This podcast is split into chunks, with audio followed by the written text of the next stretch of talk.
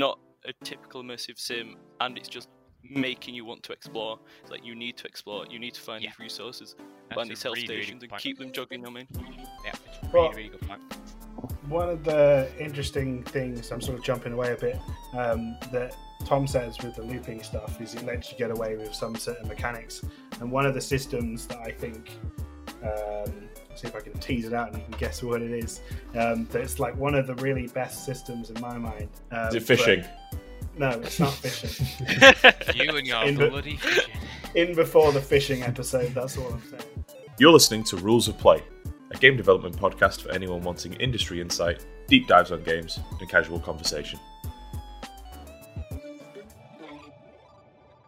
I said it I think it's just fun. crack- it still cracks me up at the first episode. Tom's like, and we're starting now. No. I, I actually spoke Oh, to we're doing it again. I've just realised we're recording again. Sorry. I spoke to people and they said that bit was actually quite funny. Um, That's and what it they're. Like, it's obviously your first episode because after that we go to start the topic and I just stop talking for like two seconds. Everyone just stops talking for like four seconds. Amazing. Amazing.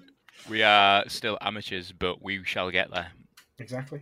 Of yeah, I mean, I mean, this stuff is kind of the hardest stuff. Is the transitioning from casual conversation to casual conversation that you're recording. Yeah, It it's like I- it's like um, it's like having casual, like casual conversation with your pals, and then having casual conversation with your pals when your mum is behind you. It's like, That is true. oh, That is true. we uh, we were talking to Emma though, and she said it sound it sounds great because it sounds like you're just you know having a chat with your mates. And I was like, That's well, li- that's what that we're was going like for. the goal, what wasn't we're it? aiming Like, for, yeah, so- that's Yeah. like couldn't be more perfect. So Yeah. sick. That's We're exactly not what mates, we so want. we boys. I hate you all. That's true. No, you're right. We are the worst of friends. This is actually a punishment that we set up for us to this podcast. I feel like I'm stuck in purgatory. It's a team bonding exercise. Aye. Well, on that, hello, welcome to our team building exercise. Uh, this, this is rules of play. Uh, I'm Matt. That's Jack, Tom, and Adam. Uh, how are you all doing? How is everyone? Solid Yeah, silence. Pretty good. Right. Pretty good. Nobody wanted to talk over each other. It's, I don't know. I'm going. I'm, I'm going all right. It's one of those things of you know finally getting back to a lot of gigs, festivals, and stuff. Um, so I feel like life has found a way almost. We're slowly getting back to somewhat normality. Uh, yeah, I'm kind of Did you kind of gold. did you purposely slip that uh, that quote in there? That Well, life finds that- a way. that- that Jurassic, Jurassic Park, Park quote. quote. Uh, no. I almost, I almost did wear that shirt today, so be thankful I'm not. That would have been perfect. You missed a trick there. It's all lining up with Jurassic Park. I'm doing all right as well. Like you said, life's coming back together.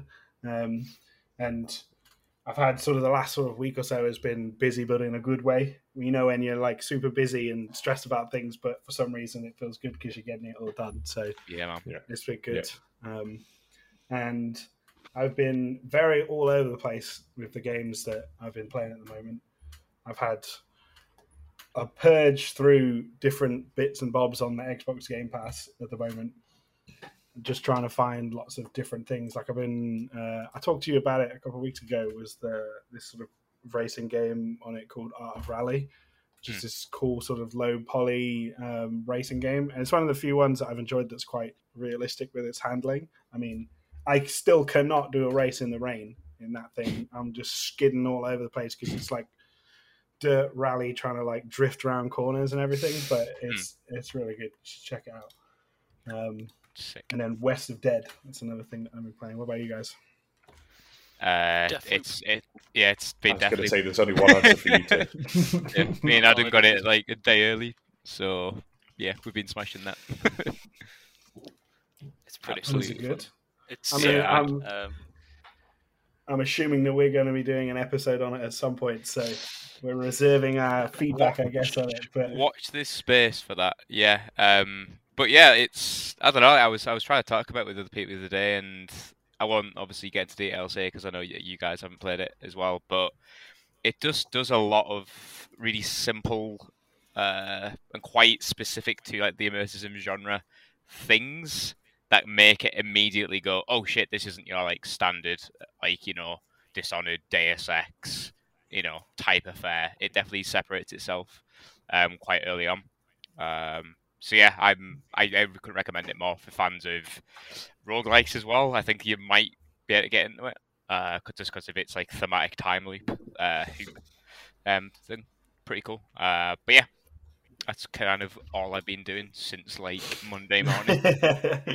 Yeah, uh, we've been invading each other as well, haven't we, Jack? And that's been going fun. well, it's been going very well for me. It's yeah, it's been going well for one Oh, of you yeah. from what we've seen. Which I'm still fuming that. Oh, I killed you, and then five seconds later, I killed you, and you don't tell anyone. Where's the evidence? I see no evidence. Did, did you record it, Adam? watch it. No, no, I did not. Only post the wins. Come on. Well, you then there you go. way. Only we one only post dubs here on.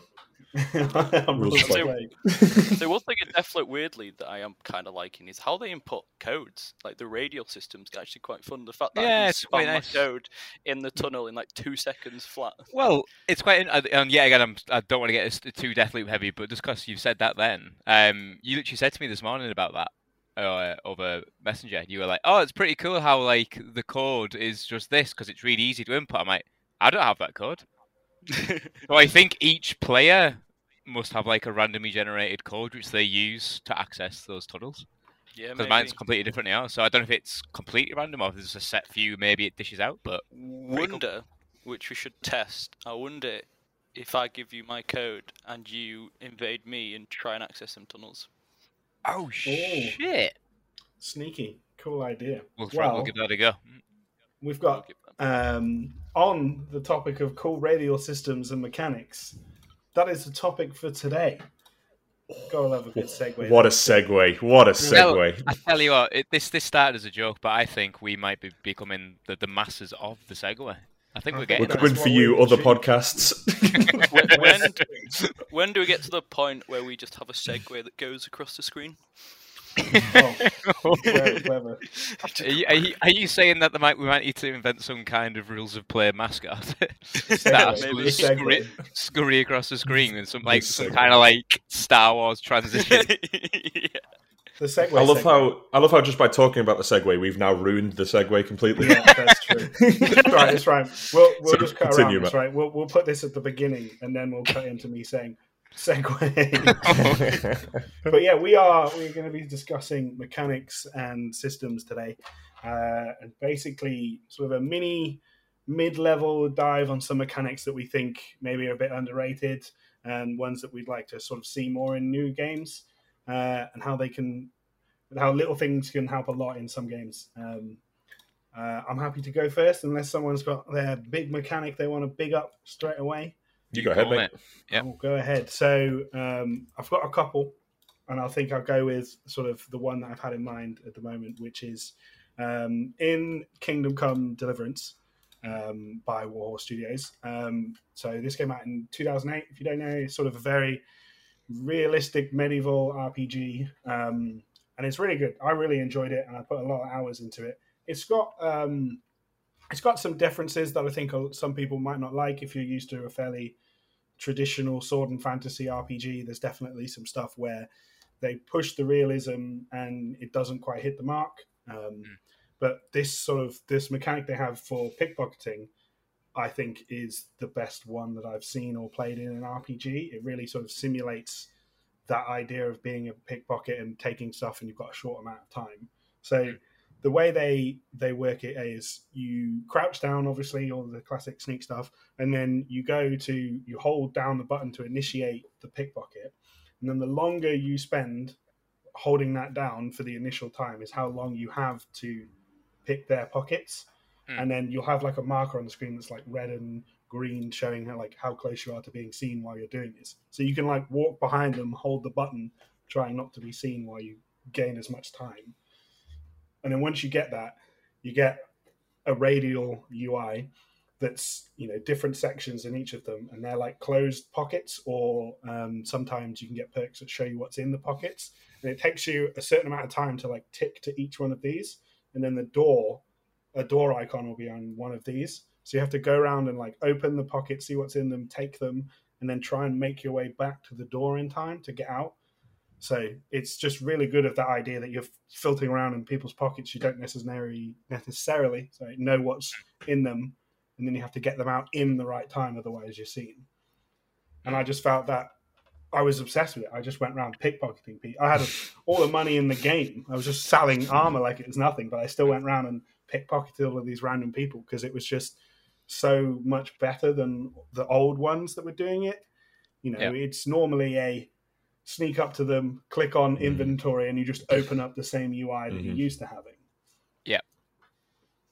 Interesting. I remember So, they like, had the one in. Um, s- oh, sorry, Jack. You go. That's fine. No, I was about to say, like, is it with that? Obviously, I haven't, I haven't played Kingdom Come like, at all. I've, I've seen bits on it, but I was just saying, is it a case of how does that like kind of level across like the breadth of the game? Like, is that kind of always how it is, or is it how is it kind of So that's pretty challenge much the player at any point? Like, does it ever get harder to do, or Well, it gets harder. I well, I would say it probably gets easier as across the game because it's the same as the skills, right? You you can level Right. up your pickpocketing skill, and then when so you it first is start a doing skill? yeah, it, it is it is scalable and it's a skill Alright. that you have. It's not Cool. like um, so it's hard to begin with because your sneak will be bad. So it's Right. hard to go up behind someone and hold the button for enough time to get a really long time to filter around in their pockets. Yeah. and then um, as you level up, initially all of the windows will be closed, like, and you can't. You have to go and click on them, see the item, then take the item, and then go back.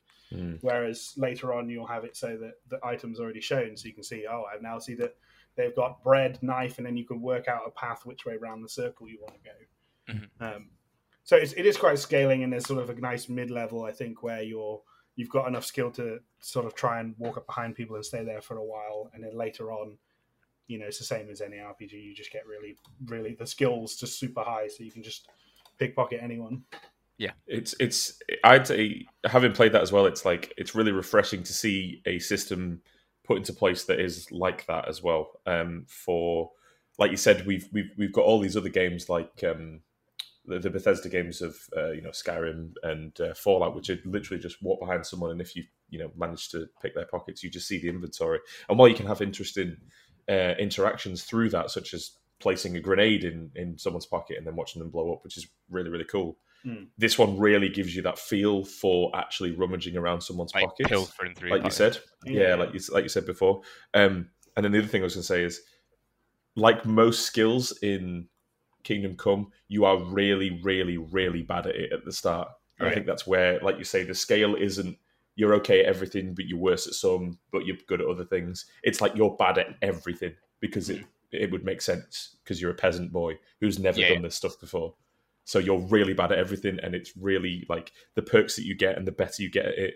Uh, it's really rewarding to actually go through that that journey of doing that. I think there's a really interesting perk you can get, which um, I can't remember the details of it, but it's something like later on, if you get caught by a member of the opposite sex, they don't ever report you if your charisma is high enough. Mm. So it's like literally like it interacts with not only the like thief style um, systems, but also sort of all of the other ty- type of perk trees as well. Yeah, they do a lot of the sort of um, visual narrative in that game as well, where you know, depending on what you're wearing or the state of your clothes, is Hmm. how people interact with you.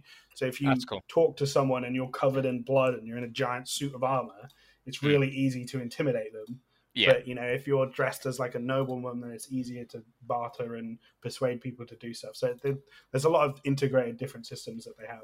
So Cool. I think they do some really good stuff in that game. There's some stuff that, I like I said, I think is not so intuitive, like the lock picking, but that's really overshadowed. Oh yeah, I think we've uh, I What I is the think we lock talked about yeah? this before, haven't we? Like you've kind of mentioned it, but I don't think you've ever fully got into it. Yeah, so uh, basically they try and do it more accurately to real life, like they've done the other stuff, where it's um, you, on the controller you have both analog sticks, where you push the one lever that you know holds open the lock clasp, and Mm. you have to find the right sweet spot, and then you hold it on the thumbstick on the right sweet spot, and then this one you have to rotate it around in a circle while also matching this one going around in the circle Mm. and it just it's it like in fact really hard on my thumbs to trying to push that around there may have been some settings or something that i could change with it but i found that quite quite hard um, Mm. And it, it, it sort of did some different things with the tutorial as well where the guy gives you a load of lockpicks and he's like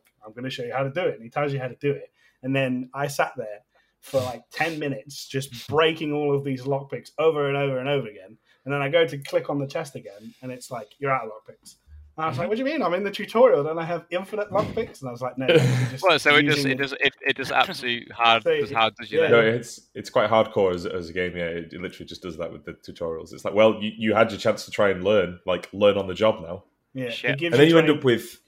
Sorry, go on. So I know you go mate. I could say, and then you end up with like uh, some missions later on. I think there's a mission where you um, there's like a, a line of missions that are all like to do with thieving and to do with uh, p- breaking into people's houses and pickpocketing them and stuff. And then there's one later on where you've got to break into like this duke's house and steal a book from his, and it's Yeah, just yeah. nigh on impossible if you just haven't practiced at Yeah, all. you haven't which done which that. is like it would be in real life, which I found really interesting. But yeah, they Yeah. do they do do as much as you know some of that stuff's quite hard to begin with. Like the combat, especially like to begin with, it's really hard, but they do really well with progression of with the player skill, not just in the skills of the character. Yeah, I think I think you're kind of seeing um, by, by by no stretch of imagination like a full mainstream sweep to that. But I think even when you look at what Nintendo did with Breath of the Wild, I think there was a big push for that to be kind of more like player skill based. Like when you try to fight the Lynels in that game, if you go and try and fight one of them, like you're gonna fucking get your ass like handed to you straight away. But by the time you you've put like you know seventy hours into that game, you come up against one of them and you're going to be able to like smash all over it. Mm. Yeah, you've got the added abilities from the divine beast you can get, but if you just want to interact with the basic mechanics of like attacking, shielding, and dodging, like you get so used to doing that. So yeah, it's kind of nice to see like an RPG which is all about obviously like upgrading skills and building our Mhm. character. You know, still Mhm. having an element of like you know just player skill. Um, I, I, kind of at the forefront. Um, cool. Well, I mean, that's lock picking. I, I, think guess. it, uh, Unless- yeah, lockpicking and just Yeah. in general their player system. But yeah, I think Yeah. they do it really great. So play Kingdom Cool. Come Deliverance if you like RPGs. That's my plug. Yeah, d- I mean, just play, that that that game was was an absolute feat anyway. Like the the stuff that they managed to do with that game is crazy. Mm, mm. Like So I, I was saying, in, in terms of lockpicking, that seemed like a very much more overcomplicated version than what Bethesda does in like the Fallout and Skyrim. Yeah. Uh, well, obviously with that one, it's just based on uh, a sweet spot, and if you match it and push it, kind of opens. So at least there's kind of some more Yeah. skill involved.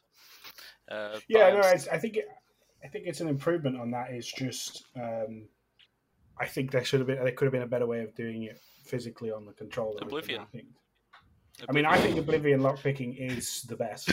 So, It is. and that It's- is no joke. it's incredibly abstract, really, when you think of it. But it it works really well. Like it's it's really good, really good gameplay, and it you know it, the fact that it was like measured in like pins. Like it was really Mm. cool to see how they weighted difficulty. Like you, oh, it's an expert lock. Like, oh, you can't do them yet. Then you finally got your lock picking good enough to do expert locks. Like, woo! And it was like four of them. Like, oh no. and then Well, very was hard. that It's like the thing in four, five, Oblivion. You could do any. You could do them at any skill. You would just basically be really, really hard to do it. I thought you Like- couldn't access them until No, you no, hit. you can. You can. no, I'm you can pretty still access them. I'm pretty I'm sure. pretty Yeah. That might- that might be, expert uh, lock at the start. Of, of That the- might be Fallout. that Yeah, I think out. that's- can't remember. Think Because I know Yeah, Fallout. Fallout, Skyrim, lo- it's Skyrim allows you you out. to do it, but like that sweet spot's so fucking small. Oh, okay, maybe I think it's something else. Fallout, Fallout New Vegas, and Fallout Three is what's when they say you can't open it. Cause, Oh, okay. Yeah, yeah, because I they remember don't, thinking cause they of don't 'Cause I want you to remember- hack and stuff either. It's like science fifty required to hack. Yeah, this I remember doing the Oblivion locks, like uh, going up to an expert lock and being like, right, I've done like 10 locks here. I, I'm pretty sure I know how these work. it's like, ah, how many lockpicks have I got left? 50. I'll be fine. I don't need to save beforehand. And then just like at the end of it, just crying, like like I've just lost like all my life savings at a, at a casino. We've all we've all been there when when you were trying to break out of prison, like with these like that Yeah. one lockpick you can get in, like oh come on, come on, and you get out and you're like, oh, there's my chest full of stuff, and then it's just yeah, what now though? yeah, exactly. It's like Try- okay, cool. Trying to sneak out of Cheydinhal, like I have a, I have a constant memory of that game where it's Class. the spoilers, the last like thief mission where you have to go Oh, and um, yeah. get the Elder Scroll. I Mm. remember that I like did that. Thought I was thought I was you know hot stuff, doing all these very hard locks, and then I just got to like two lock picks, and I was like, God damn it! So I have to go through like all of the last like four doors, which are all really hard, and I'm just saving before everyone, like clink. Ah, load it, load it up again. Because Unlike that's- the original Xbox. that's the one when you had um don't you have the like rose, a like? the rose arrow. That's the dark Yeah, arrow. yeah, yeah. Like right, the thing. You have to like shoot it at it. Yeah, that was Yeah, that's class. such a cool idea. The And make Phoenix the poison apple Guild- and all the- the The bloody guilds in Oblivion was so good, man. I just, yeah. I know, I, I know we go on about it a lot, and I don't we, think we've. yeah, I we're, we're we've going to become known as the we're going to Yeah. become known as the Oblivion podcast at this rate. Yeah, it's- I it's- think- I swear we talk about it every single one Yeah. so far. Is that, is that a But I think thing? like Yeah, No, that's true. It will, true. it will be soon. It will be soon. Yeah, possibly. But I think that's like the reason why, you know, like if you look at Skyrim and stuff, like the guilds just didn't have those like really cool, memorable moments in like the quest lines. It was always just, yeah, you have a big fight with someone. Okay. I mean, the the, the best one for me true. in Skyrim was the uh, was the companions because of the whole werewolf stuff. With that, I Yeah. thought that was really cool. That was that, was- that was okay. That was It still very felt- unique to that. It still felt quick to me. That's what I've always said Yeah, about yeah. Skyrim. Was Well, remember, like journeyman I remember- to master in like an hour. Yeah. Like? Like, yeah, that's true. That's true. Because I remember the one in the one in Obl- is it Oblivion or is it? Yeah, it is Oblivion, where the Mages Guild consists of you having to get recommendations from every yeah, single one in the bit. entire world before you can even start the actual mission Yeah, of like the. Mages Guild, and it was like, Yeah. Bruh. I think Yeah, it's like still you to this- mentioned that, I don't. Go, go on, Jen, go on. No. I said still to this day, I think it's got my favourite Dark Brotherhood quest, which is the murder mystery. oh, yes, incredible. I mean that's still that's such a well designed mission, though, Yeah. isn't it? Like it's just It's fantastic. Great across the board. Anyway, on topic. Uh, Yes. Who's next? Who's has anyone got there? Who's, who's throwing I've got, um, got their I've got one. I've got one. I think this is a, a bit of an underrated system that um, doesn't get as much recognition as I think it should. Um, it's the social circle system from uh, Vampyr, the Don't Mm. Nod um, production, and um, the, the the basic premise of Vampyr is that you you wake up as a as a vamp- you're a doctor who's woken up as a vampire and is trying to readjust back into uh, your work as a doctor um, whilst also dealing with the affliction of being a vampire. And the, the story itself is very much like a um, t- uh, you're you're torn between your vampire self and your human self. You're straying further away from being human, and you've got to try and live with that and stuff like that. But the system, the social uh, social circle system, bloody hell, try saying that when you're drunk, is um, is is really interesting because you basically have districts in London, and each of these districts has uh, key citizens that you can interact with, which are all NPCs, as well as a a um, social pillar who is like the most important person there. But um, as you go through the game, you can choose to embrace these uh, NPCs who are, um, and then you gain XP from them. But the interesting thing about it is that the way you you, you can um, you can feed from them at any point, really, as long as your mesmerized level is high enough. So that's kind of how they gate you from just killing everyone straight away. But as long as your level is is the same as theirs, you can feed from them. Um, but when you do, the uh, the the district like uh, stability goes down, so more like gangs start roaming the streets and things like that, and so it makes it harder for you to actually traverse through and things like that. And the reason why um, it's so interesting is because you have to you, you can get XP from them anytime you drain them, but you can gain significantly more XP from them if you have gained clues about their lives. And the way you do that is by interacting with them, interacting with their friends. So the way you gain more XP is to get to know them. Yeah, and you yeah, as a player is getting to know these characters and being like, this is a really cool character. But now they're full XP, and if I drain them, I will go up four levels and become much more powerful. So Right. it's a really you're interesting system. That's- They're saying you're literally just fattening up your prey. Yeah, basically yeah that's how you look at it but then if you if you're a player who likes to interact with npcs and sort of like understands that like there's a lot of Mm. characters in this that i'm like well i understand their struggle and i don't really want to embrace them now should i Yeah. still do it Mm, mm. I was about to say, like, is was there any times you were doing that when you know it literally kind of challenge your like reptile Yes. gamer brain of like, Yeah, shit, so- I 'cause know I went- the rewards will be amazing, but Meta game. this Yeah. character's dead cool. I don't want it. yeah exactly 'Cause- so there were, there were times because i started that game going right i don't care about these people i don't know them i'm a vampire i want to be powerful Mm. and, and that's why I, I said to myself i'm going to play it like that and then there were times where I'd get to know these people, and there was there was a really interesting storyline where it was two um, two characters who were in a relationship together, but they were homosexual. So at the time in London in the 1880s, they would have been shunned basically.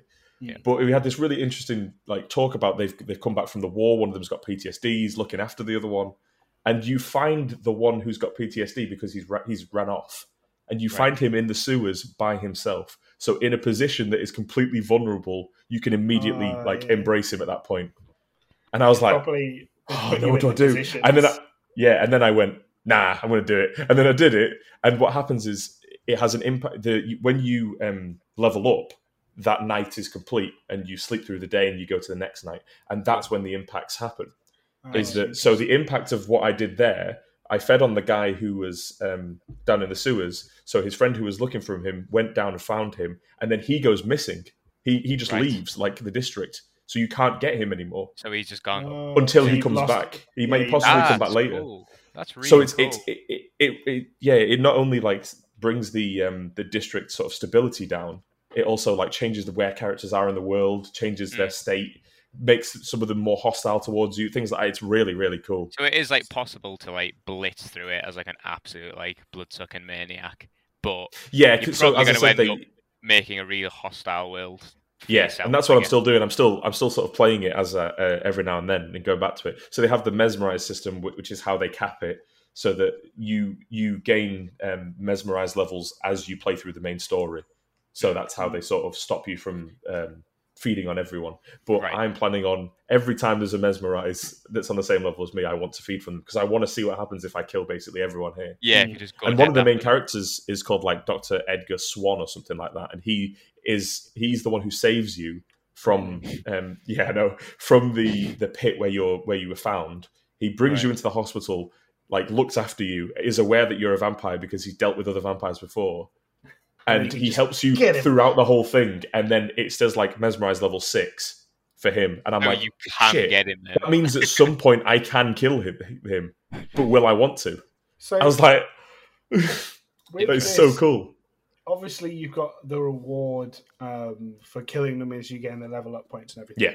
Yeah. Um, other than narratively, uh, of, you know, getting to know this character and stuff, is there any positive of not killing them? I guess other, I guess it's to not degrade the environment. So I think it's it's it's twofold. There's there's it's not just the environment that's degraded. So they've got a problem. They address that they've got a problem with gangs in London at this point. Mm. And the more social pillars that you bring down, like in the social circle of this district, the more sort of the gang takes their place and Right. leaders of this gang takes their place. And then there are hostile areas in the map that are sort of always hostile. But the more you make the district um, unstable, the more those that hostile area Right. expands. So, So whenever you just walk in, they will start attacking you. Yeah, like so there's, no, and these and these guys sort of scale as like scale up a lot, so it gets harder and harder. Yeah, yeah. So there's So some there's some like- fights that sorry I've interrupted you like four times. Right, yeah, there's right. some You- you go, you there's some fights that um, I've just completely avoided because I'm like I'm not going anywhere near this guy. He's like a brute. He's there's they've got characters who are like um, priests, like war priests at one point. These guys who are like have like crosses and everything because they were aware of the vampire scourge in, in London and they're like shining it at you and stuff. And I'm like, I don't want to get involved in any of that. But I'm making it worse for myself by making myself more powerful. So although the levels are sort of the same, Mm. it's still harder. Yeah, that's cool. It's like constantly scaling based on your Mm. decisions, and and it's not a direct positive to not kill them because it's based on the negative. So Yeah. cool. Yeah, I think plus you lose um you lose opportunities for uh, side quests and things like that as well. Obviously, Yeah. Right, 'Cause yeah, okay. you either lose lose that character who gives you a side quest, or you lose someone who was close to them because they've ran off or because they've got Yeah. captured or something like It's, that. the- it's the dilemma in Star in Dark Souls with when someone's got a cool armor set or a cool weapon. Do I kill them to see if I can get that weapon? It's kind of It's like, That's the always guy. Yeah, Well- the whole like um thing of it, it's you know, it, I think the first thing that comes to mind when you're about the gangs and stuff coming to the streets, it kind of reminds you what like Arkane did with like Dishonored, right? Like if you play it Mm. really high chaos and you're murdering people, like it worsens like uh the the rat infestations with with Yeah. the plague because there's more bodies to feed on, and it's also like a little bit uh, like the. Remember the thing in Bioshock where like, little sisters when you can like save them or harvest Yes. them, Yeah. but it was always like it never really made sense to ever kill them because yeah you didn't get Mm. as much like directly at first but you'd always end up getting more if you just always Yeah. rescued them. Mm, It would take longer Yeah. because you'd have to wait for them to leave stuff for you, but it was always worth your time. So it feels like it's taking both of them and somehow kind of making them better and more cohesive. Yeah. Yeah. Well, this is why I was saying that it's. I, I consider it to be. I consider it to be better than the Dishonored Chaos system. To be honest, Yeah. Mhm. Even though that gets more recognition for its system, because to me the Chaos system in Dishonored is is a, a kind of a switch. It's like yeah, it's very binary. you, you you keep you keep causing enough chaos, and then at this point something changes. Yeah. Whereas with this one, it's like, well, things can go up and down based on what you do and based on who you interact with, and and all of these other factors that come into play. It's clear that Don't Nod were like very clear about what the loop is, and the loop is this social circle system. Yeah. and it, they just built they've built it so well. I think it's really well crafted. It's another for a side of that like vampire part as well. You know, it's the same. Mm. You, normally, vampire games are kind of like, yeah, I'm the powerful one, and then you Yeah. got you live with the, the, your choices of killing people. Sorry. Yeah, I think that's why I like it so much as well, is because it, it ties into not just the gameplay or the environments, it ties into the narrative as well. It makes sense as to why this stuff is happening. Yeah. Because you, Yeah. you're struggling with becoming a monster at the end of the day. Yeah. Like go, going back to the chaos system, uh, the issue Mm. that I also have with that is that it's kind of like a punishment for even the, the games. Like you got to Mm. play stealth, but it gears half of its powers towards Mhm. aggressive play. Yeah. But yeah. if you Legit. dabble into that aggressive play, it's like, oh, okay, we're going to punish you by making the, the world harder. Um, it, areas get harder later on because they put more traps up and things like that. So, like, Mhm. I Yeah. think that's a nice contrast with Deathloop, is that Mm. there is no punishment for going loud and aggressive, which is Yeah. what I fucking absolutely love. Yeah, I mean, like, if it, kind of what you said there, Adam, like, I was speaking to someone about it on Twitter the other day. They were asking, like, just my kind of takeaway thoughts for a couple of hours with it. And, you know, I think I think we spoke before in the past about um, From Software and their introduction to the parry mechanic in Bloodborne and how that was, like, obviously, I say obviously, I think we, we all think it's obvious that it's a direct, you know, response to how do we stop people playing, you know, like really like shielded up? Mhm. How do we really Yeah. encourage aggressive play? And it feels like a lot of uh, Deathloop's design is addressing those things which people were put off with with Dishonored. Because I know um, our friend Dan, I'm pretty sure his like main like uni like uh, dissertation type paper was about that in Dishonored. Was saying like a lot of the um, cool mechanics of the game and the fun mechanics are all the ones you kind of get told are negative to use. Yeah, So when yeah. Deathloop comes about, it's just all right. Here's this. There's no real punishment for playing it like, like a bloodthirsty murderer and stuff. In fact, it's encouraged, if anything. And everything gets reset in a day anyway, so it's just bang. Like if you I think that's the reason. It's gets reset. It says, all right, cool. That's the reason Okay. why it like works with that, right? Though I mean, obviously, I've not I've not played it yet, so uh, correct me if I'm wrong here, but the inclusion of the narrative being it's a it's a loop every every single day means that you can encourage that kind of behavior because it's at the end of the day it's reset. Yeah, exactly. Yeah. And I think I think the the other really good side of it as well. Uh, yet again, I know we said we wouldn't go to a Deathloop tangent. Phil, we got to go on. Um, but something that what someone mentioned as well the other day to me was that if you look at the immersive sim genre, where they they have these sprawling levels, and it is very much like, "Ooh, can I do this? Oh, that thing works, awesome!" And then there's normally a, s- like a stealth element. If you go back to Thief Deus Ex, it's always been at their DNA, and it's like, "Shit, I've been caught." Like, ah, I'll hit like you know just quick load. I'll quick load here. Nice. Deathloop has no such thing as a quick load and quick save system. It's just Mm. live with you, it. you have to So when action kicks off, on your it's like exactly. It's like oh crap, doing that. Mm. And because you've got this thing of where if you get killed each like each run, you've got essentially three lives, and it's like if you lose one, you like your body time doesn't rewind. So events you've done still have occurred. So if you go into a room, kill seven people, and the eighth person kills you, you rewind back to like where you came into the room, but what you did still happened. So it kind of gives you like a bit of like a ah, you can go again. Like the status quo is kind of being reset, but not properly. Yeah. So it just But feels what as there's a lot of things done to kind of go right. You know, we know, we know that thief can be quite hard if you get caught 20 minutes into a mission. So, and especially because the areas you go into in that game, you start learning them a lot more. Like it's not like one and done, Yeah. like in pretty much every immersive sim ever. It's like, oh crap, I've been here before. It's nighttime now and it's snowing, but I know that there's a hole in this wall here that could get me into here. And you Mm, start mm. like you know when you see those videos, I can't remember that that YouTuber's name, but that that YouTuber who does those ridiculous Dishonored runs when he's like, mm-hmm. he, he, gets like a whale oil canister at the start of the level, he throws it up, he sprints, mm. pauses time, and like it blows three people up. He's shooting a guy over there, and he just like it's like I've found myself starting, not obviously know any of that crazy shit, but like I've started playing like I know where these NPCs will be, yeah. That I can just run, like blink over there and do all this stuff. So this is in before Jack's definitely montage career coming out. I can't wait to see that. Yeah. um, saying, well, one one other major difference that I have also noticed in the obviously in games like Bioshock and Prey and and Dishonored is that you have inventory health and mana consumables.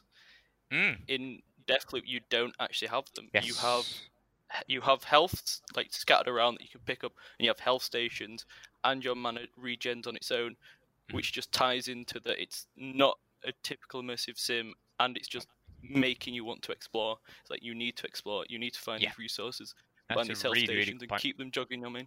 Yeah, it's really, well, really good point. point one of the interesting things I'm sort of jumping away a bit um, that Tom says with the looping stuff is it lets you get away with some certain mechanics. And one of the systems that I think, um, let's see if I can tease it out and you can guess what it is. Um, that's like one of the really best systems in my mind. Um, is it fishing? No, it's not fishing. you and your in bloody fishing.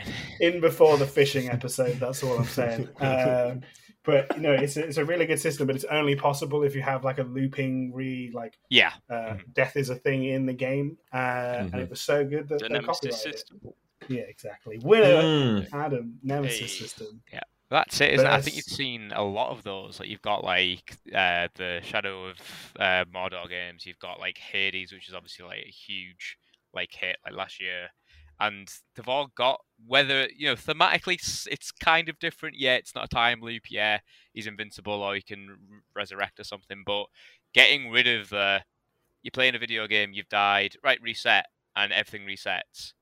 Like actually making that part of the game is really really mm-hmm. cool. I think I guess Death um, Stranding did it a little bit, not crazily, kind but they had a, they had a really interesting way of die. doing it. Of yeah, it. like you yeah kind of alive, and like even Dark Souls has, has had that well, thing, right? Like it's the, th- the thing is with to away, like yeah, yeah, it's kind of like corpse running running in Death Stranding because you've got the repatriate stuff where you yeah. have to return back to your body, but it yeah. makes sense in that again because Kojima's thought about like I don't want he he he wrote in about the, how the bodies would uh, like if you actually yeah. killed someone in that game, they would void out and would cause issues.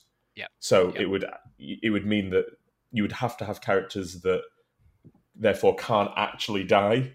Mm-hmm. And mm. it feels like you kind of wrote yourself into a little bit of a corner but it works, so it works fine. I don't know whether he like well, wrote that first and then and then did the mechanic or whatever came, but it works yeah, fine. Like that's game development for you, writing in a reason yeah, exactly, why the story exactly. works, or writing a story reason why the mechanic. Yeah, works. when we uh, when we obviously inevitably get Hideo Kojima on, we'll uh, we'll ask him. well, I did want to quickly interject. Uh, it's not on the the big surprise that I managed to get Hideo to hit. I can't even, I can't talk. I'm that excited about the prospect. Um, yeah. No, I thought I'd describe what the actual Nemesis mechanic is as we're talking about looping things. And uh, I don't know. I think a lot of people played Shadow of Mordor and uh, Shadow of War, the Lord of the Rings games, but um, I don't know how uh, how mainstream they got. But basically, it was sort of uh, because you die when you die in that game, you sort of just teleport back and you resurrect yourself because you have this immortal elf in you. Is the uh, sort of story behind that part of the game. Um, when you could have worded that a bit better, Matt. Sorry. sorry. sorry. Continue, I'm not going to retake. I'm going to carry on. Um, now you've thrown me off. Now you've ruined me. Um, sorry, sorry, sorry. When you, when you die to any any minion in that or any enemy in that game, um, they then get recruited higher in the ranks. Mm. You get to see this whole like screen of all of the enemy captains, and you can go and hunt them and stuff. And then you can die to like a a slave orc, and then when you die to him, he then gets recruited to a captain, and he's like part of that uh, system of silhouettes that you can see. And then if he then kills you again, he gets promoted again to like a warlord, and he gets a lot bigger, and he changes his aesthetic, and they have a load of like unique lines to them, like reoccurring and killing you, and it's just super interesting that feedback of you dying, and then Mm. uh, you know, and I found myself like purposely going to get killed Yeah. by a certain creature so Just that I could see then it. see how they like interacted in the stack, and then they can like you can go and hunt one of the captains because you want to go kill him or you want to recruit him in in Shadow of War. And then someone that has killed you and gone up the ranks could have killed him as like a vengeance thing. So it's Mhm. super interesting. That You it really, also- It's- it's you could put plants, couldn't you, in as well, like spies. That you could Yeah, corrupt yeah. people and then put them back into like the ranks, and they could kind of climb and you know turn everything they like against each other and stuff. That was cool. Yeah. you, you, you could also like I know how it's called the nemesis system, but you actually one of them did actually get pitted as your nemesis, who would Yeah. keep Mhm. returning. I love like, those ones. This, till you do like a big finale at the end where you actually like you could kill him like six times throughout the story, and then you'll get this big fight at the end, and coming he'll back, still rock wouldn't up, and it's like, Like, where have you been? Yeah, wasn't he like wasn't he like literally covered? In, like, he looked like Frankenstein's monster, right? He had all these like body parts Yeah. and stitched back on. And Well, it's stuff. well, that's the thing about it. it what I thought really was really interesting about uh, the Nemesis system is you is you would have orcs that would like come up to you and start fighting you, and if you did something such as blow up a uh, fire barrel near them, it Mm. would burn them, and they'd run away. And then when they come back, their name would be like Grognak the Burnt, and I'm like, that is so cool. Like this guy like, is now.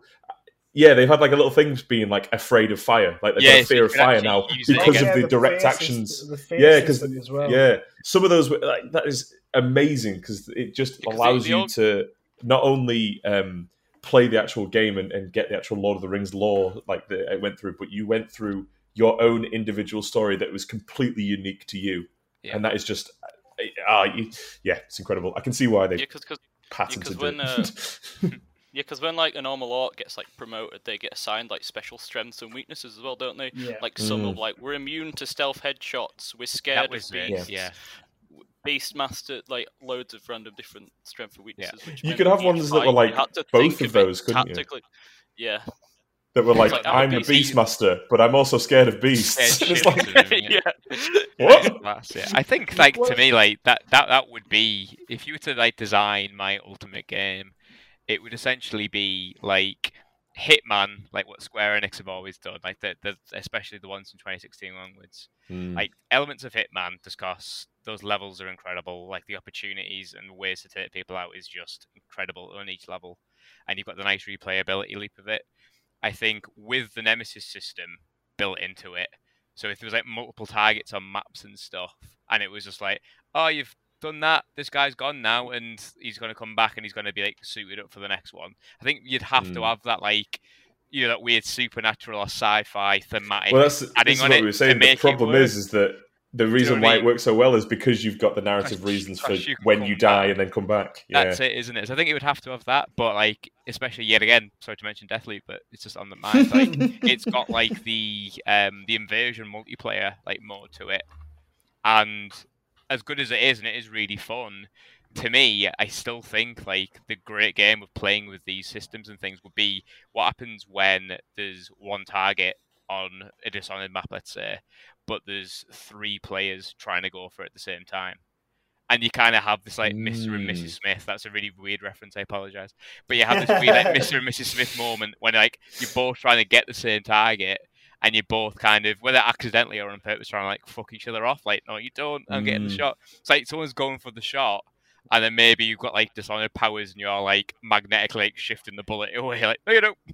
Yep. I just Yeah. like Well, I think was- that would be amazing. There was It's so something um, I- I'd say like kind of like that, but not really. And this was uh, one that I found mind blowing at the time because it was um, Assassin's Creed Brotherhood, their multiplayer. Yeah, yeah. and it was because like we had had multiplayer games before, but they were always like you know FPSs, like first person shooters in, in Yeah. COD, and they were very like this is what a multiplayer game is. Yeah, you found. And then and then. Assassin's Creed comes along, yeah, and it was like you're not directly going against them, but you're both trying to get the same objective, which is to kill this target. Yeah, And I was like, that is so cool. And you had moments where you could like use abilities to blend into the cl- the, the cloud, the crowd, or like hide from them and things like that. Or you you could take those out, or just like Yeah. throw a smoke bomb to like Yeah. distract them. and it was just it, I think that Really is fun. like was one of the most like interesting Yeah. um, takes on on on the multiplayer game. Me too. sure. I it was actually one of the, the things that I was really kind of sad to see disappear in those games. Because I, I remember Mm. when it came out in Brotherhood, I was at Eurogamer that that year, and I must have sat and played it for about an hour and a half, like throughout the day. Yeah. Like, oh my god, there's no queue. Do you want to go play some more Brotherhood? Like, hell yeah! And we'd sit and just absolutely have each other's lives. It was on so that for a fun. Yeah, it's um, Yeah, it was so it- fun. I think it just was it around for like two or three games, maybe. I think so. I think I played it in Brotherhood yeah, and then a couple of after, but it think it just didn't in have the Black- same. Yeah, I think it was in Black Flag. I think I remember Was it? being in Was Black it? Flag. yeah. I think It'd be interesting to see if they ever make a revival out, or even a, even a standalone. Could be I, th- I think they've saying gone too far away from it now. Oh, they have now. The way that Mm, they're yeah, yeah, for sure. Assassin's Creed is basically God of War. Yeah. or The Witcher. saying- No, sorry, The Witcher. Yeah. I'm saying another Ubisoft multiplayer experience I do miss was Spies versus Mercs. So I'm hopefully they bring Splinter Cell Oh back. yeah. Well, Oh my god! I forgot about that. um, I'm, I'm, I'm going to do it, by Speaking of Splinter Cell, uh, but ta- talking about my like, it's not. I guess it's not necessarily a mechanic. It kind of is. It's more of like a feature, but something I really liked about um, playing stealth games growing up because I was kind of obsessed with them, whether it was like Metal Gear, like Thief, or Splinter Cell. Um, was the kind of like um, way that they these games would present information to the player about how visible you are to like NPCs, and the Splinter Cell, especially in Chaos Theory, I think the first one it existed, maybe not to the degree, but you had like you could always see how light you were at any point and how much noise you were making at any point. So if you were like Mm. running around and stamping about in like under like light bulbs, your thing would be right over there, and your sound meter would be as far as it could go on the one side. But if you were like completely cloaked in shadow and still, it would be like completely the other side of it. And I think that was like a natural evolution of it, like the um, light gem from Thief. Which if you haven't played Thief, you pretty much had like a 3D like, asset on your UI, and if it was glowing, it was pretty much like yeah, you can be seen, like getting some Yeah. shadow. And if you weren't, obviously it wasn't doing it. Um, and I think you saw it in Splinter Cell. It became much more like UI, so it wasn't like it was like di- le- non-diegetic. Is that the right way around? I think it is. And it was straight on you on UI, so you kind of always see it. You weren't really struggling with that. What's really interesting is um, Gloomwood, what's being developed at the minute, which is like a thief spiritual successor. It's taking those ideas of the kind of light meter and especially thieves like light gem, and it's actually mapping it onto like the first person character's arms, like on a on a ring. So you can like you have to literally look at your character's oh. like ring on your thumb to actually see oh, it. cool! Like the House So it's- Bar in Dead Space kind of thing. Yeah, yeah, pretty of much. Yeah, exactly. Yeah, so it's really, really like diegetic straight on there, which I just think is a really cool feature that it's still kind of getting used. Oh, you know, not nowhere near as much. Like even Splinter Cell kind of abandoned it. Like it pretty much. Hmm. Con- I think it was in. I think it was Double Agent when they condensed it for the first time. I could be wrong with that though. When it pretty much instead of like the big light meter, it essentially became kind of like Dead Space, and it was like a little threat meter like on Sam Fisher's back, and it Mm. was like if it was green, you were kind of good, and you weren't any light, you weren't making sound. But but if you started causing a racket and you were in like Yeah. light and stuff, it would be red. So it's Well, I think that's, kind, of, like- kind of interesting how it's like sorry, you- that's you know. sorry to interrupt, Jack. I think that's um, it's kind of interesting to see how like that did it, it- how that evolved and it became like from two things to one thing, right? Where it was like light and sound. Yeah. they both had that had meters for that, and then eventually there was sort of just a shift into right now we're just going to make it an awareness meter, which is now in every anything that has any kind of stealth mechanic has an awareness meter Yeah. characters will always have things that turn from white to red to uh, Yeah. white to yellow to red above Yeah. their heads, or Mhm. some kind of eye that you see. And there's always there's always some kind of UI, whether it's like on screen or or um, like you it, say, isn't di- diegetic or non-diegetic. And it's really interesting that it's moved away from the actual specifics of it being light and sound into just if Yeah. they can see you or not. But Well, I yeah, I gonna, think, go on, go on, Matt, go on. I was going to say that I find it's just I love the, the like how deeply you can go into like mechanics and systems and just be really specific on like AI notice UI or notice mechanics like stealth notice stuff and how Yeah. I was literally going to say which one do you think is the best AI notice mechanic in the game? I think you probably think it's that light one, but Mm. that's Well, such that's a I think- super. Spe- you can really dig down into this stuff, and I find yeah, it super interesting. but I think kind of what Tom said there. What's what is really you know kind kind of strange is you've gone from you know games like the original Thief, in which that all you had was that gem on your screen, and the rest of it was pretty much. Are you running around making a lot of noise? You shouldn't be, and uh, all of that was just reflected purely by audio in game. So if you're running around on like marble floor, your footsteps are like slapping about. But if you're on grass, you're like deathly quiet.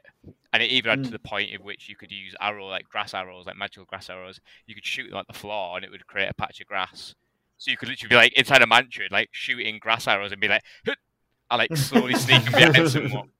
And then you've Hmm, gone from it's just a bush. yeah, exactly. And you'd have like no UI elements on enemies being like, like, oh my god, I, I'm aware of the player. It was all just done through audio. So you'd be sat there Mhm. and it'd be like, hmm, what's that? Oh, nothing. Oh, and they'd get on eh, what they were doing. like now- noises. Everything in games, it's like you said, it's it's that traffic light system almost. Like, oh, and it's like, oh I mean, no, it's basically crap. become a, a universal standard at this point. Like, you Yeah. know, Yeah. that's the- I mean, that's the cool thing about games is they exist, but also that you can completely change all of that stuff, and the player will, you know, move along with that system. Mm. Yeah, I- if it, I if do- something I becomes think be like popular enough, back. it'll Yeah, yeah. I It'll think it'd be move hard to along go with it. back though. That's kind of what I'm saying. I think the days of being able to do something like Thief, where it was pure audio driven, I don't think you'd be able to do that anymore.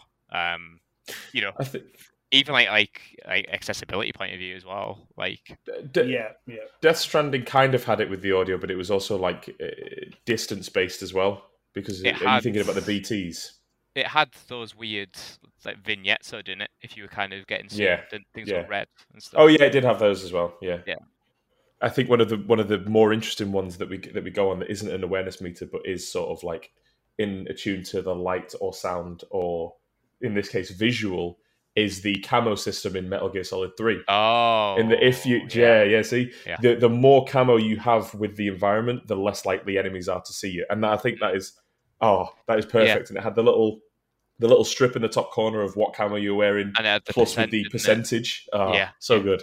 Which So kind good. of yet again tying that is what we've been saying as well about the the kind of going back to like Thief and uh, Splinter Cell. You you you saw what even Kojima tried to do to streamline number three's camo system. Yeah. With number four, it was all right. Well, here's it for all intents and purposes. Here's a magical suit that if you're just sitting on a certain type of terrain for like three seconds, you'll camouflage like completely on it. And if you go against the wall, you'll just turn into that camera camouflage, whatever that, that brickwork Yeah, is. exactly. And then you Yeah. also had a sound meter that went round you, if I remember correctly. It was kind of like a, Yeah, bit, yeah. a generated sine wave. So if you were dead still, it was just like a flat circle. But then it started like wobbling if you're going too much. Yeah, the the, the OctoCamo. Yeah. I'm still And- waiting for my stealth game that uh, lets me have an ability where I turn into a walking bush. Just saying, where's where's that move? But Fortnite, it's literally a hide piece in of, Yeah, because I was I was going to say, isn't that in Fortnite? it literally is in Fortnite. It's great. Can you turn into You a bush? Uh, yeah, you can literally I, carry I just thought one. Um, Divinity, yeah, you can do it in that. Can you actually? Yeah, when you sneak in that, what it does is it automatically. This is actually a really interesting way of looking at it. It's one button to sneak, and when you do it, what it does is it immediately changes your character into a um a a like uh, what's it called? I was going to say static mesh, but that's such a like game dev thing. It, into an object from that environment that like makes sense within that environment. So if you're in Oh, a forested area, it goes boop, and you turn into a bush, and then like walk around as a Ah, bush. If you're in the harbour, um, it changes into a box or something like that. It's it's, Ah, it's really great. cool actually. It's kind of like um, a little bit prop hunty in a way. yeah, Yeah, exactly. But it but but it plays on that like you know generated. It plays on the kind of silliness of, of it at that point. Um, Yeah, for because sure, yeah. Divinity is, is is a game that's very much like you know it doesn't take itself too seriously, so that's why it, it works completely well. In that Yeah, game. exactly. It's kind of it's all contextual, isn't it? For sure. yeah. Yeah. Nice. Cool. Well, Well, we're going to try how talking about about we- Sekiro, I believe, again. Yeah, yeah. Well, I I was gonna say what was the the stealth notice thing in Sekiro because I can't remember them having like a visual tell above the characters. Uh, Adam would be the best one to talk about this, but I don't know if he's back yet. I think he is. Well, we're gonna say that he is, and if he's not, we're gonna continue talking. Hello. Hello. we can kind of hear him. No, we can't. Never mind. I think I'm it's not very sure delayed or something. I seem I seem to remember that there was that nice like proper like Japanese like uh, instrumental sting that happened. If Well, you they had the they had the kanji above, but that was for like danger, and that was for no, I mean like specifically the actual like audio. There's like an audio sting that kind of happened, Mm. but I don't remember. Yeah, if there was, you know, like they had the like the red dot behind them to do like the assassination, but Yeah. Yeah, I don't remember them. You know, we were saying that you can't get away with not having any UI, but I don't think they had any UI. I Did think they it was not? Purely... I can't remember one. I can't remember what it was like to, from the top of my head. No, we'll have to look into that. Um, so, uh, mm. I mean, the one uh, skipping the Sekiro, uh, the other one that I had, uh, it kind of is. I was thinking about like different mechanics that I was like kind of have come through the games and have become more popular as they've come Yeah. more apparent, and I realized that like combat executions is something. And I was thinking back to Gears of War, and you know that's. I think Gears of War one come out two thousand and six, I think. Yep, Gears of War One came right. out, um, and I was trying to think of something that had executions before that. Maybe Manhunt. Manhunt was the one that sort of did the whole like animation that you play. and Really cinematic. Yeah, God But- of War as well, like the visual God Well, that's the thing. They've become progressively more popular since then, right? You know, you think about Gears of War, and it was the curb stomp and everything, and that was so. Oh god, that felt so good playing that Yeah. game, and then it's just Yeah. become more and more popular in like the shooter and RPG style stuff of having Yeah. cinematic kill. It's yeah, like for, for, I, I think in a way, and this could be me just talking absolute crap here, but I feel in a way it's giving the player um, a bit of like a, a fighting game, like finishing move almost. Do you know what I mean? It gives you that same rush of like, right, I've done a bit of work to kind of get you vulnerable. Now I'm going to essentially do a fatality. Like, and you saw Gears expand on that with number two. Like every weapon had an execution. Oh, that was the thing. That was what I was going to get. Like, Yeah. And then when they expand onto that, and when Mm. every single weapon has an execution, and then in multiplayer you can still do them Oh, this like risk reward of like It was amazing, especially in the um. What was the game type when you just had one life? Was it was it literally called execution? Yeah, it was literally called execution. Yeah, yeah, yeah. Like if you you if you had the uh, the bolt shot, of the big the big you know the big fifty cal sniper, yeah. yeah, and you executed someone and- with that. Oh my! It was it was it, it beat any kind of griefing you could do on on the games at the time. Like if if if you got executed with a bloody overhead fifty caliber sniper, you were like, oh crap! I need I need to bloody Nah, leave. The worst, the worst ones was getting executed with a heavy weapon because someone ha- someone else has to down you, and then this guy's just slowly waddling Oh, towards yeah. you. Oh, no. Just. uh, Oh, man. Yeah, that's, it's like- that, that is quite interesting though, Matt. Yeah, for for real, because it's it does seem to have eh, like it, it did have a much like stronger prevalence in stuff post God of War. Even like you said, mainly in the shooter stuff when it really started to take place. Even Halo added executions at one point, and Well, that's, that's not a game you'd ever doing- think would have them. I was doing some like brief research into this before this episode, Mm. and there is not other than Manhunt. There's not really many games that I could find or think of that had Mm. executions before Gears of War that Yeah. were specific about you know you press a button when someone's down. I was about to say when it's yeah, because I think those type of things it would be, especially when God of War did it, it was a lot more like normally contextual within like boss fights. Let's say you had like the big Yeah. But you- you cinematic could camera stu- drawn you in. could stun them. On, on the Yeah. new one, sorry, yeah, in the old one, it Yeah. was, it was, Yeah, you pre- I mean, press X to finish. E- But exactly. even in I the mean, old it- ones, it still did that. Like for the, for the main Yeah, bosses, you it was still still like Yeah. like the one I remember the most is um, is Helios, isn't it? Where you rip his head off, like yeah, it's right at the end of it, and you just press a button, and then you have to keep mashing that button to rip his head off. And I'm like, yeah. this is this is grim, but this is amazing. yeah, like I think, and I think that that was like, especially at the time, those first couple of, of the first few, I guess, uh, God of War games, they were always like held as, oh, these are the games that do like QTEs good. yeah, Because what you're seeing is absolutely ridiculous. It's like, oh my god, I'm like tearing an ogre's eyeball out. This is crazy, and it looked cool as hell what you were doing. Where and I don't. I think I'm going to cause some some aggro here. Not not with you boys, but I'm sure someone. You look at something like like Shenmue, and all that game is really is just like you know kind of QTE mini games, and it's Mm. what I'm doing is I'm I yeah. look great. And I think if you I can find that thing, it's kind of you get away. It's one of those things with Shenmue, right? Because it's like I know people who really like Shenmue, and they're probably going to be listening to this right now and shouting directly at me. Me too. but uh, like people who say like, yeah, but it's it's not, it's about the narrative, and I'm like, yeah, but the narrative's not great in it, is it? Like even it- like I'm, I'm getting I'm getting outed here, but like. It, it is like you say. It's it's some weird mini, and I know people had this issue. Even people who liked Shenmue had this issue with the new one. Is that they just felt it's just all it is is a game where you go, you walk to a mini game, do a mini game for twenty minutes, and walk to another one, and that's Yeah. all it is. That's it. Yeah, And it's just so disappointing because you because you could do some really interesting things with like that kind of audience. The, the, Yeah. like you know you've got so many different like kind of narrative games or more sort of casual games that don't have a load of combat or whatever in. I know Shenmue had some of it, but the Yeah. majority of their games were, were about um, the NPCs having certain uh, t- like uh, routines that they would do, and I think that's really interesting. If you had a town that is fully AI driven, you could do so many interesting things with that, and just to do mini games is a real disappointment. Yeah, for real. Well, I think he, you know, even if you if you look back to just to try to tie this back into what you're talking before about uh, Vampyr and Deathloop, you Yeah. look at what uh, Nintendo did with Majora's Mask back in the day. Like, Mm. arguably one of the first great games dealing with being stuck in a time loop, and villagers had that. They would did set set things. You'd have to try it. Shit. Um, my time's running out, and I need to reset the thing again. And Yeah, I yeah. honestly don't think, uh, even to this day, that Majora's Mask. I still think it's criminally underrated by a lot of people. Like it's it's a Mhm. really for, for a Nintendo game following Ocarina of Time. Like it's it's a Yeah. very like mechanically rich. the most anticipated sequel ever.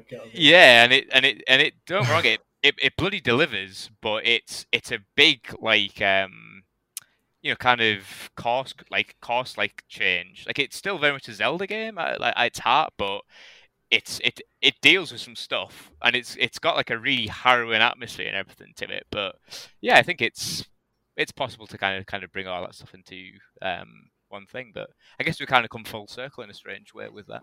So We have that, we've almost done a loop. We did it, boys! Yeah. We are masters of the segue and puns. we have somewhat of a triforce, so we need to figure out what the last one is Well, to complete that- our, uh, yeah, pro- yeah. our podcast. Yeah, exactly. triforce. That Oh, is a, God. in my mind, a great way to start and finish off the mechanics Yeah. of different um, different segments. Uh, we apologies for having some uh, technical difficulties this episode. Uh, I'm sure Adam had many things to bring to that Sakura conversation that he didn't bring, um, but uh, we are professional, so we carry on. The show must go on. And now the show must go on by ending it. So uh, hope you all guys enjoy, and we'll see you on the next one. Thanks for listening, guys. Bye bye. Peace.